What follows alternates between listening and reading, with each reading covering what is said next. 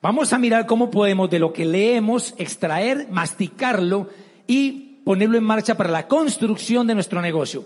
En el capítulo número 2, Napoleón Gil lo titula Primer paso hacia la riqueza. Dos puntos, el deseo. Cuando digo riqueza aquí, no nos referimos a acumulación material de bienes o de recursos económicos. Es en un sentido amplio, yo lo llamaría más bien prosperidad.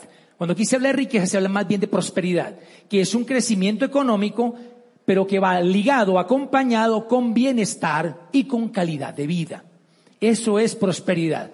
y no necesariamente el que es próspero es el que está tapado en dinero. No. Una persona que tiene muy, que tiene flexibilidad económica y a la vez es una persona que tiene calidad de vida, que tiene bienestar y que disfruta a plenitud. Bien. Con esa claridad, Napoleón Hill dice lo siguiente. Los sueños se hacen realidad cuando el deseo lo transforma en acciones concretas. O sea que el deseo simple, el querer, el tengo ganas y buena voluntad y sana intención no te sirve de nada. Esa vaina es muy raquítica. Sí, yo quiero. Es como en estos días fue nuestro contador para una asesoría para presentar eh, unos, unos impuestos. Entonces lo invitamos a, entrar a la cosa. Ya le hemos dado el plan, lo auspiciamos, le dimos, le regalamos la primera boleta del seminario, pero parece que después la mujer se enteró, lo cascó, lo amedrentó, lo amilanó y nunca más volvió, como dice el grupo Nietzsche. Sin embargo, el man sigue siendo nuestro contador y es súper querido, buena gente. Entonces lo invitamos a tomar un café antes de que se fuera ya a la, cocina. Entonces él va entrando a la cocina y dice, uy, qué cocina tan bonita. A mi mujer le encantaría una cocina así. Algún día, don Mauricio, que entre algún día, pelotudo, algún día. Cuando tú dices algún día, puede que no se llegue nunca. Mientras ese algún día no le pongas fecha, compromiso y determinación, Puedes pasarte detrás de ese sueño toda la vida. Y no se logra. Entonces es clave eso. No te basta con querer, reitero, con desear así como simplemente desear, ni tener las ganas. Aquí Napoleón Gil habla de un deseo ardiente, algo que te queme. Usted recuerda el famoso CD, ganador de tres Grammy, cuatro, eh, cuatro discos platinos llamado De nada sirve la técnica si no hay perro, de Sergio Rivera, ¿recuerdan? Bien. Entonces, los que no lo han escuchado lo escucharán y él dice que el sueño o el deseo, la necesidad debe ser como un perro grande y bravo que te persigue, que esté, te esté mordiendo prácticamente el rabo para que te muevas a hacer esto. Y al respecto, yo recuerdo un cuentico donde hay dos pajaritos allá en, creo que es un Cabo Cañaveral, en Estados Unidos, donde lanzan los cohetes al espacio. Estaban dos pajaritos ahí conversando sobre una rama, posaditos, y en ese momento sale un cohete gigantesco hacia el espacio sideral. Y entonces dice un pajarito al otro, oye, si viste tronco de pájaro, cómo vuela tan alto y es grandísimo, y a esa velocidad. Tronco de pájaro porque eran dos pajaritos inmigrantes costeños. Y si viste, con semejante peso y a esa velocidad increíble, impresionante. Y le dice el otro pajarito paisano también, costeño. Y le dice, pues a mí no me parece tan impresionante. Pues con ese fuego en la cola cualquiera. ¿A qué voy? Que necesitas fuego en el rabo para poder realmente correr a hacer esto. De lo contrario vas a estar en la zona del conformismo. Mientras estemos en la zona del conformismo, no ocurrirán hechos extraordinarios. Continúo con la lectura. Aquí Gil se refiere a Edwin Barnes, que tenía un deseo ardiente de ser el socio de Thomas Alva Edison.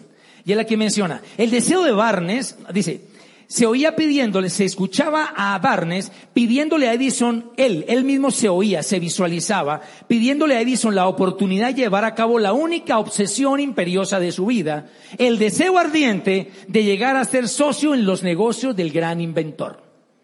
El deseo de Barnes no era una esperanza simplemente, no eran solamente ganas, era un deseo vehemente, palpitante, que lo trascendía todo. Era, dice Gil, un deseo definido. Yo sé que la esperanza es uno de los cuatro pilares de nuestro maravilloso negocio. Pero la esperanza, así como fuera de contexto, es muy flaca.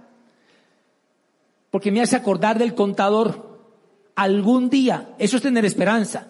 Pero para que realmente sea algo más cercano y lo concretes en el tiempo, a esa esperanza que acompañarla de sueños definidos y de acciones concretas, que acompañarla de compromiso. Continúo. Algunos años después, Edwin Barnes volvió a pararse frente a Edison, en la misma oficina en que se había encontrado por primera vez con el inventor. En esta ocasión, el deseo se había convertido en realidad. Era socio de Edison. El sueño dominante de su vida se había vuelto realidad. Y ojo con lo, lo, que termina diciendo, Barnes tuvo éxito porque eligió un objetivo definido y puso toda su energía, toda su fuerza de voluntad, todos sus esfuerzos, todo en pos de ese claro objetivo. Es determinante eso, muchachos, porque yo he estado en diferentes tarimas, afortunadamente en Colombia y en el exterior, y mucha gente se me acerca y me pregunta que cómo encuentra el sueño. Pues si no lo he encontrado él, muy sobado que yo viniendo de Bogotá, pues se lo ayude, se lo encuentre por él. ¿Me explico? O sea, eso es algo muy de fuero interno. Eso es algo muy de tu intimidad, pero es necesario encontrarlo. Porque yo siempre digo lo siguiente, en este negocio, como no tienes empleados a cargo que amenacen con, con, demandarte porque no les pagas, como no tienes grandes inversiones, créditos bancarios y un banco que amenace con embargarte, y como esto no es un empleo donde tengas un jefe que amenace con echarte, pues tú puedes hacer lo que te dé la gana o no hacer nada y no te va a pasar nada. Por eso, el único que se puede obligar a hacer esto, ¿quién es? Eso, diga yo con energía. ¿Quién es? Eso, que se sienta la buena vibra. Bien, continúo. No se me desordenen, por favor, todavía. Mira lo que dice el autor acá. Cada persona que vence en cualquier empresa debe estar dispuesta a quemar, a quemar sus naves y eliminar todas las posibilidades de dar marcha atrás. Solo así puede tener la seguridad de mantener ese estado mental conocido como deseo ardiente de ganar, esencial para el éxito. Aquí él habla de quemar las naves. Ojo con esto, cuando él habla ahí de quemar las naves, poniéndolo en el contexto de nuestro negocio, no se refiere a que para hacer esto en serio y con compromiso tengas que renunciar al trabajo o dejar tirado el negocio o tu consultorio o tu oficina o lo que tú tengas que te dé la papa. No se trata de eso. Que más adelante puedas quemar esa barca también, seguramente que la vas a quemar y es decisión tuya. La principal barca a la que hacemos referencia, y creo que Napoleón Hill también, es mentalmente la eliminación de las naves. Es que tú cierres mentalmente la puerta de retorno. Es la única manera de que tú te puedas garantizar a ti mismo el éxito en este proyecto empresarial, en este proyecto de vida llamado negocio. Personalmente, cuando me inscribo en el negocio, te digo cuando me inscribo porque pues Pancha se unió al, poquito tiempo, pero en principio cuando yo lo veo, yo decidí, obviamente de la mano de los audios, que, que, que se me empezaron a abrir la visión, decidí que yo lo iba a hacer y que iba a ponerlo a funcionar. O sea que no había otro plan B a ese. El plan A en ese momento era mi trabajo, era mi empleo. Tenía un empleo de tiempo completo en la Secretaría de Educación de Bogotá y daba cátedra universitaria. Ese era mi plan A porque era lo que hacía en el momento y de lo que vivía. ¿Está claro? Entonces mi plan B, en principio, era este proyecto de negocios. Pero yo empecé a tratar este plan B con la misma seriedad y compromiso o hasta más que el plan A. Ojo, no la misma dedicación de tiempo. Porque no iba a dedicarle tiempo completo acá, porque no puede hacer dos tiempos completos pero iba a tratar este proyecto con la misma seriedad y compromiso. ¿Y por qué aún más? Porque lo de acá iba a ser mi negocio. Acá no tenía el puesto escriturado, en cualquier momento me despedían sin pedirme permiso. Entonces acá lo iba a hacer con determinación. Entonces, ¿qué es quemar las naves? Es que mentalmente tú no te des la posibilidad de no hacerlo. Si tú empiezas a pensar, si no me funciona esto, entonces yo me uno con otro socio y hacemos una sociedad, una empresa de asesorías contables, si eres contador. Entonces, este negocio no te va a funcionar porque ya estás considerando otra posibilidad. O sea, no estás cerrando la puerta de retorno. Eh, a eso se refiere Napoleón Hill y los autores que has escuchado y los oradores que, que has oído de quemar las naves, de cerrar la puerta de retorno. Eh, debe ser de ese tamaño. Por eso, te oíste otro tip. Si la, la razón por la que tú entras, el motivo por el cual tú decides firmar y empezar este negocio, si eso que tú, que te mueve a hacerlo, lo puedes lograr con otra cosa, esa razón, ese motivo no es suficientemente fuerte, porque ante el primer obstáculo, o el obstáculo número 8, o el obstáculo número 126, o 358, o 726, te vas a rajar. Te voy a dar un ejemplo. Un odontólogo. Entra a este negocio porque quiere ser independiente. Es lo que más le afana, lo que más le mueve. Está mamado el jefe. Entonces dice, pero si no me funciona lo de Amway, ya abrió la puerta. ¿Sí ves? Ahí no quemo, no quemo barcas mentalmente. Si no me funciona, yo me asocio con Pedrito Pérez, colegas, y montamos un consultorio y nos independizamos. Entonces, cuando acá no te salen las cosas como esperas, que es lo más probable, entonces te rajas y dices, la independencia igual la puedo lograr con mi profesión montando un consultorio. ¿Me explico? Y eso mismo lo puedes hacer para el que es profesor, para el que es contador, para el que es publicista, en fin. Lo que te quiero decir es que debes encontrar una razón, algo que tú digas, si no es con este negocio, yo realmente no veo con qué otra cosa, con qué otro vehículo, con qué otro proyecto puedo lograr lo que yo anhelo, lo que yo deseo, lo que a mí me quema para hacer. Debe ser de ese tamaño. Es más, si vamos un poquito más allá, tú entras a este negocio por una razón, pero te quedas por una misión, que es mucho más de fondo. Hace unos años en un viaje de liderazgo le preguntamos a nuestro gran sensei, Fabio de Sousa, que él por qué sigue haciendo este negocio. Porque tiene grandes inversiones y tal. Entonces él me dijo, yo entré, mi razón por la que entré fue porque yo quería asegurar una pensión digna y en prosperidad. Nos dijo él, yo era empleado de tiempo completo, era alto ejecutivo de uno de los bancos más grandes del Brasil y era profesor universitario en las noches. Yo decidí quitar la docencia y empezar a hacer este negocio a la par. Porque yo tenía muy buen estilo de vida, muy buen nivel de vida, que no es igual a calidad de vida, muy buen nivel de vida, que yo sabía no podía ni siquiera mantener, mucho menos acrecentar, cuando llegara mi pensión y mi vejez. ¿Me explico? Eso fue lo que a él lo motivó. Ya cumplido ese deseo, pero sobrado, ¿por qué se mantiene en este negocio? Le preguntamos. Me dijo, nos mantenemos por el amor a la gente, porque así como ha sido una bendición para nosotros, nuestra misión es que esta bendición le pueda llegar a mucha más gente dentro y fuera del Brasil. Él entró por una razón y se quedó por una misión. Y sin ninguna necesidad, con el negocio de Brasil bastante golpeado por diferentes circunstancias, fue de los poquitos que se mantuvo y volvió a levantar. Y ahora es un negocio bollante que cada vez se expande con más y más exitosos emprendedores la importancia entonces de tener una misión. Y por eso entonces paso al siguiente libro de Napoleón Hill, que se llama Burlar al Diablo. Este es un libro que se publicó en el 2012 y fue escrito como en 1940 por allá.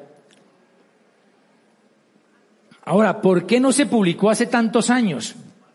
No se publicó porque en esa época era muy fuerte lo que él decía aquí contra el sistema educativo y contra las religiones. Sigue siendo fuerte, pero en esa época hubiera sido más. Finalmente se publica el libro. Entonces vamos a pasar un poco del deseo ardiente a algo más de fondo que todos debemos tener y es un propósito de vida o una misión en la vida. Hagas o no hagas este negocio, yo sé que muchos de aquí no van a hacer el negocio, es normal, frescos. Ahora, ¿quién decide si lo va a hacer o no lo va a hacer? ¿Quién decide si va a triunfar o no va a triunfar en esto? Eso, cada uno de ustedes. Pero de una vez les advierto, no todos los que están aquí van a continuar. Tarde o temprano se van a rajar, porque esto es ley de la naturaleza. Esto es, como decía Darwin, selección natural de las especies. Acá más bien sería una autoselección de las especies, porque son muchos los llamados y pocos los autoescogidos. ¿Quién decide quién es el autoescogido para triunfar aquí? Eso es. Uy, lo están captando muy bien. Es un niño muy juicioso, muy pilo. Bien. Arranquemos pues. Ojo, por favor, abrocharse bien los cinturones. para los que no han leído el libro, Napoleón Hill entrevista al diablo. O sea, pienso que el diablo te puede sonar como, como muy caricaturesco. No importa cómo te suene, agarra el concepto. Él entrevista al diablo y afirma lo siguiente antes de continuar escribiendo. El diablo o el demonio que entrevisté puede haber sido real, tal y como él proclamaba ser. O puede haber sido una creación de mi propia imaginación. Cualesquiera que haya sido, si fue real o imaginario, es de poca importancia comparado con la naturaleza de la información transmitida a través de esta entrevista. Ojo, que me parece esto completamente trascendental. Creas o no creas en el diablo o en el mal o en el demonio, no importa, eso es lo de menos. Abre tu mente, por favor. Pregunta de Napoleón Gil al demonio. Pareciera que su mayor objetivo es evitar que las personas piensen Mira la respuesta. Sí, el pensamiento certero es la muerte para mí. No puedo existir en las mentes de aquellos que piensan de manera certera. No me importa que las personas piensen, mientras lo hagan en términos de temor, desánimo, desesperanza y destrucción. Cuando comienzan a pensar en términos constructivos de fe, valor, esperanza, certidumbre de propósitos, de inmediato se convierten en aliados de mi oposición y por lo tanto son una pérdida para mí. Esa oposición a la que me refiero es a la que ustedes llaman Dios, afirma el demonio. ¿Y sabes cuál es ese porcentaje según la entrevista, que se le escapa al demonio y que hace parte de la oposición? El 2%. O sea que está en tus manos decidir si haces parte del 98, que de una u otra forma está en la oscuridad, o haces parte del privilegiado 2% que hace parte de la luz y que es luz para los demás. Y mira lo que después le pregunta. Continúe y dígame acerca de los métodos mediante los cuales hace que las personas ven, vaguen hacia el infierno con usted. ¿Qué tal la pregunta? ¿Se le repito? Dígame acerca de los métodos mediante los cuales hace que las personas vaguen hacia el infierno con usted. ¿Quieren la respuesta? Ahí les va. La respuesta es pensamientos dominantes. Mira lo que dice.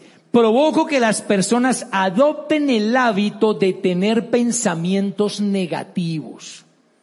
Esto lleva a acciones negativas e implica a las personas en controversias y llena su mente de miedos, preparando el camino para que yo entre y controle su mente. Continúa diciendo, Provoco que las personas me permitan pensar por ellas, porque son demasiado perezosas, demasiado apáticas para emprender y pensar y soñar por sí mismas. En otras palabras, el que no sueña se lo lleva el diablo.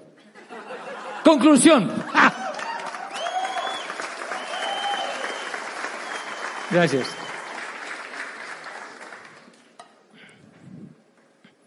Remata diciendo, cualquier hábito que provoque nuestra desidia lleva al hábito de la indecisión a la falta de definición de propósito y de determinación.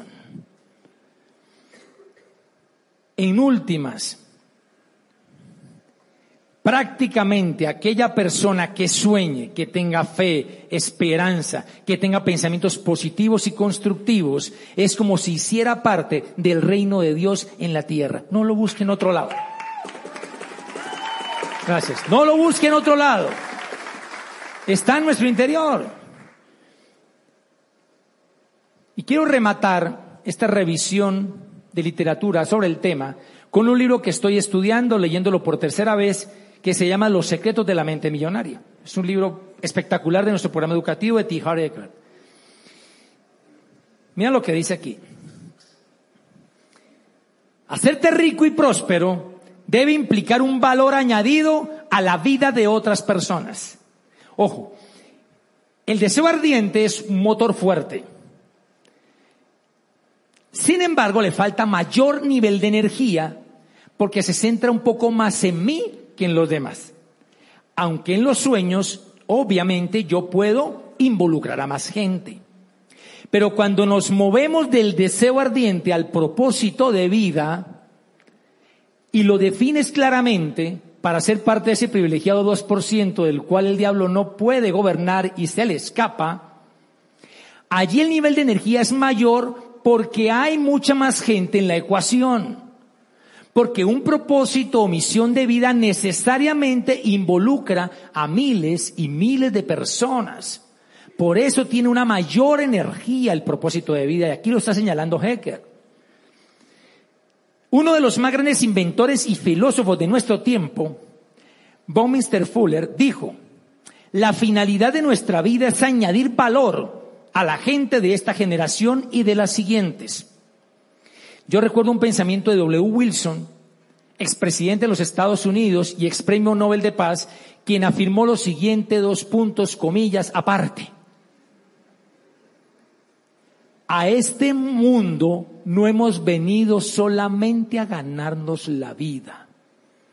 A este mundo hemos venido a enriquecerlo al distanciarnos de esa misión, nuestra vida empobrece. Fíjate, fíjate, fíjate, fíjate. Óyeme, qué profundo eso. ¿Sí o no? Eso tiene que ver con misión de vida.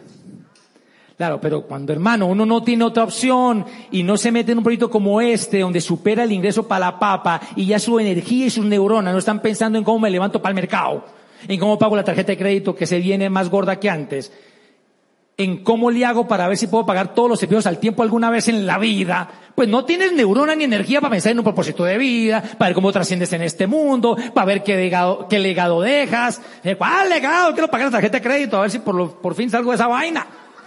Claro, porque no tienes espacio en la mente para eso.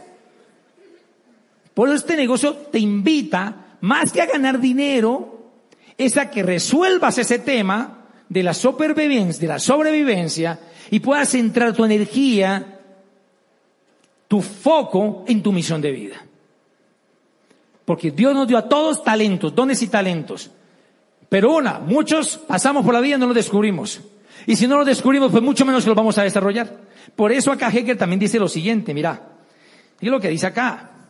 Dice, todos fuimos hechos para brillar como brillan los niños. Nacimos para manifestar la gloria de Dios que llevamos dentro. Esa gloria no está solo en algunos de nosotros, está en todos.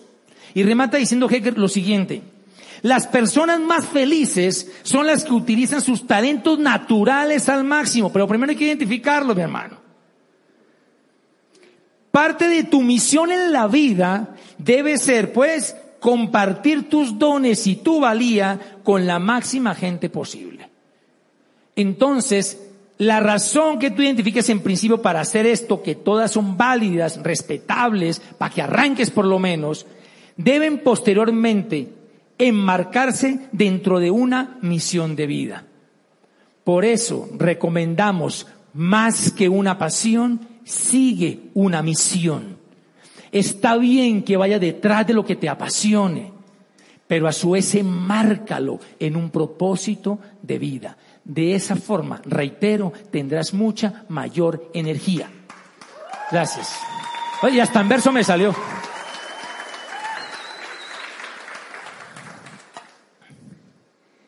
Te quiero contar una anécdota reciente. El primero de diciembre del año pasado, me invitaron a dictar un seminario empresarial en Medellín de este negocio para la comunidad de, de Lina y Checho Castro y de los COC. Y entonces abordé el avión. Por favor, súmanse todos conmigo al avión. ¿Vale? Hagamos ese ejercicio. Vayan conmigo al avión. Entonces, nos vamos al avión. Estamos en la pista.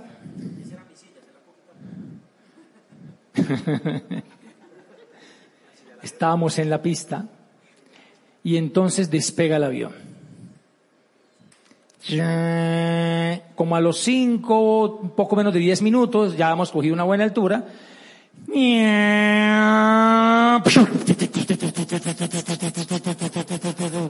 Empieza como a torombolearse, como a churretearse. Entonces dice el piloto, un grupo de pájaros ha impactado nuestra turbina del lado izquierdo, lo cual no nos permite continuar con nuestro vuelo tal como estaba planeado. Es imperioso que regresemos a Bogotá. No obstante, la situación la tenemos controlada, afirmó el piloto. En ese momento yo vi la azafata porque se supone que la azafata es un indicador de qué tan controlada está la situación, ¿o no? Ah, pues han volado un poco de hora, ya son súper recorridas. Entonces yo miro la azafata y la miro con cara de palo supremamente circunspecta. O sea, a mí me entró cierto escosor.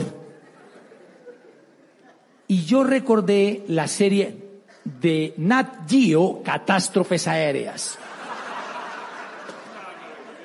Por favor, no se me bajen del avión. Ustedes van conmigo en el avión. Los veo muy risueños. no, si se baja se destortilla. ¿Cuántos, cuántos pies de altura estaríamos, hola? pilas, pilas, pues. Claro, yo me acuerdo que mi hijo menor David, le decimos cariñosamente Da Vinci, le encanta esa serie y yo la otra estaba viendo la serie de filón y me engomé y les empezamos a grabar. Y luego las veíamos en diferido me las zumbaba todas. Y sobre todo me encantaba por el proceso investigativo que se sigue para encontrar la causa de la catástrofe y que no se vuelva a repetir y volver cada vez más segura la industria aeronáutica.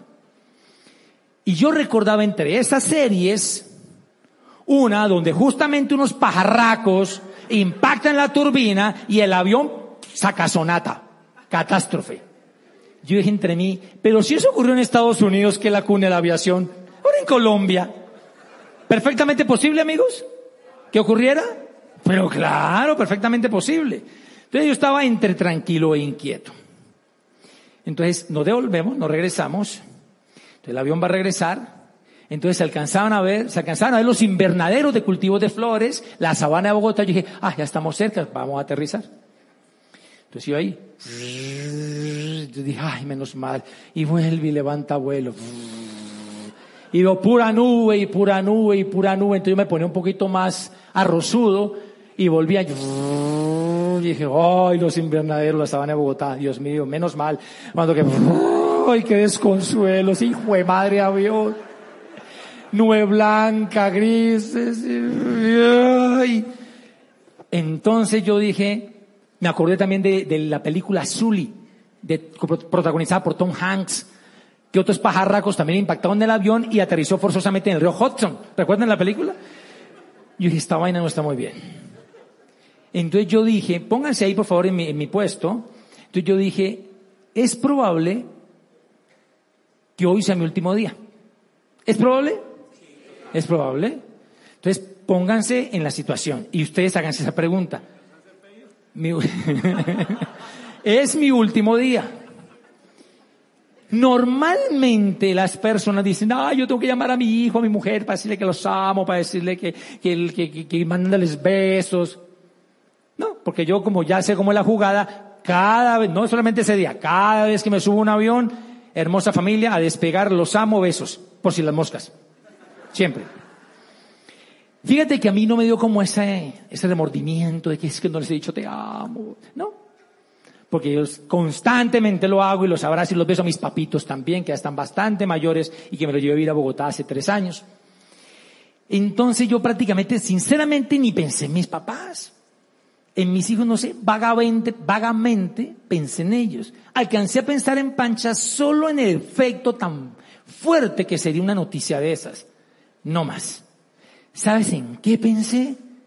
En cómo iba yo con mi propósito de vida. Yo, para mí, fue lo que yo interpreté de esa situación, es como si Dios me hubiera agarrado de ese avión, me hubiera trepado para allá, me hubiera zarandeado para cuestionarme. Y luego ponerme abajo para que siguiera en ese camino de misión de vida. Entonces tuve emociones encontradas. Por un lado, dije, qué triste. En primer lugar, joven y bello, primer lugar. Segundo lugar, dije, no, me, me falta un remontón para lograr mi misión en la vida. No puede ser tan rápido.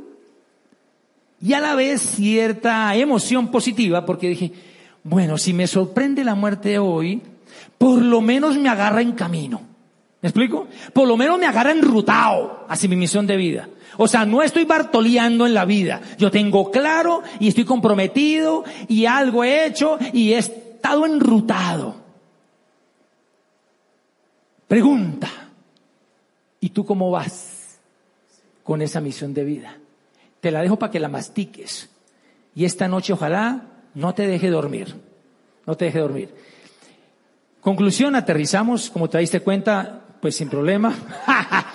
Obvio. Pero mira, te termino de contar lo otro que no es relevante para esta reflexión, pero simplemente como anécdota simpática. Nos dice, no, el avión, pues problemas técnicos, hay que cambiar de avión, entonces vamos a dar unos vales para que almuercen en el aeropuerto y en dos horas tomamos otro avión para hacer nuestro vuelo a Medellín. Entonces dije, no, mira, les dije a los, a los hosts que se iba a alargar un poco el tema. Dos horas y media después, otra vez, en otro avión, nos ponemos en la, la pista, turno número cuatro, y no, pues me pegué una foqueada porque ese turno número cuatro estaba como largo, 40 minutos allí. Cuando habla el piloto, dije, bueno, por fin vamos a arrancar. Les anuncio que por problemas técnicos esta aeronave no puede despegar hacia su destino de Medellín. Debemos volver otra vez a sala de abordaje. No parece un chiste. Y no volé. O sea, dos aviones seguidos. Conclusión, no di el seminario. Pero eso ya es secundario. ¿Está clara la reflexión? Ok. Un aplauso para ustedes.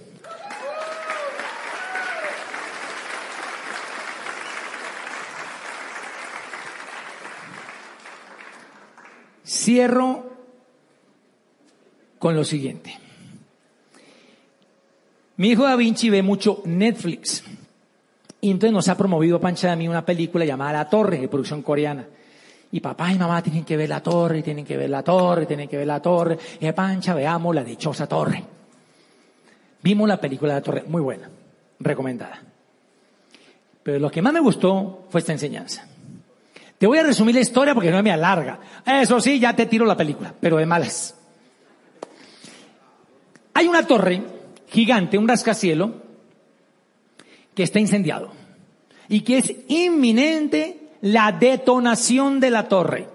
Entonces hay una evacuación de emergencia de los sobrevivientes de la misma entre los grupos de sobrevivientes, habían unos que estaban cerca al, sótano de la torre y en la película enfoca en la operación para salvar a ese grupo en particular.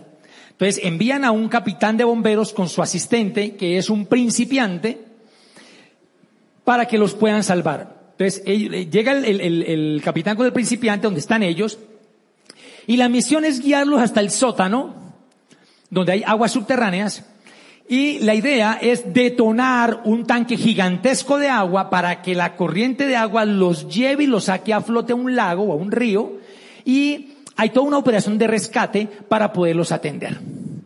Entonces, van los bomberos desafiando obstáculos para llegar justamente al sótano donde está el tanque, que en ese interín pierde el capitán el control remoto con el cual detonaría el tanque.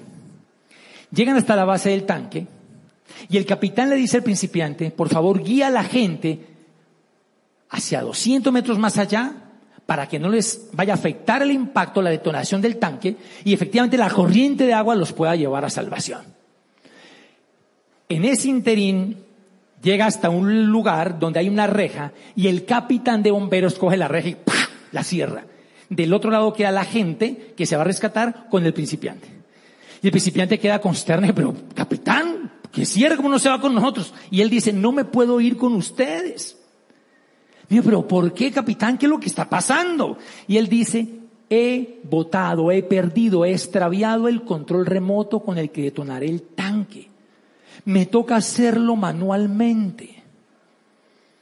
¿Eso qué implicaba? Literalmente dar la vida por los otros. Y llorando uno delante del otro, con la reja en medio de ellos, le insistía el principiante azotando las, la jaula esa, los barrotes, que no podía hacer y que él tenía que ir con ellos. Ya ahorita hablaba de, de corazón, no con la razón. Y que el capitán le dijo, mira, yo debo ir a detonar personalmente ese tanque y sé que ahí se va a ir mi vida. Y le dijo lo siguiente, porque él le decía, pero por favor no hagas eso por nosotros, ven con nosotros. No, puedo ir. Y le dice al principiante, y entiende esto, no lo hago únicamente por ti, lo hago por las miles de vidas que salvarás en el futuro. Esta convención no la hemos hecho únicamente por ti, la hemos hecho por las cientos de vidas que ayudarás en el futuro y las miles de vidas que impactarás con tu ejemplo. Dios bendiga tu misión en la vida. Gracias. Despierta en conciencia. Somos el team Líderes Constructores.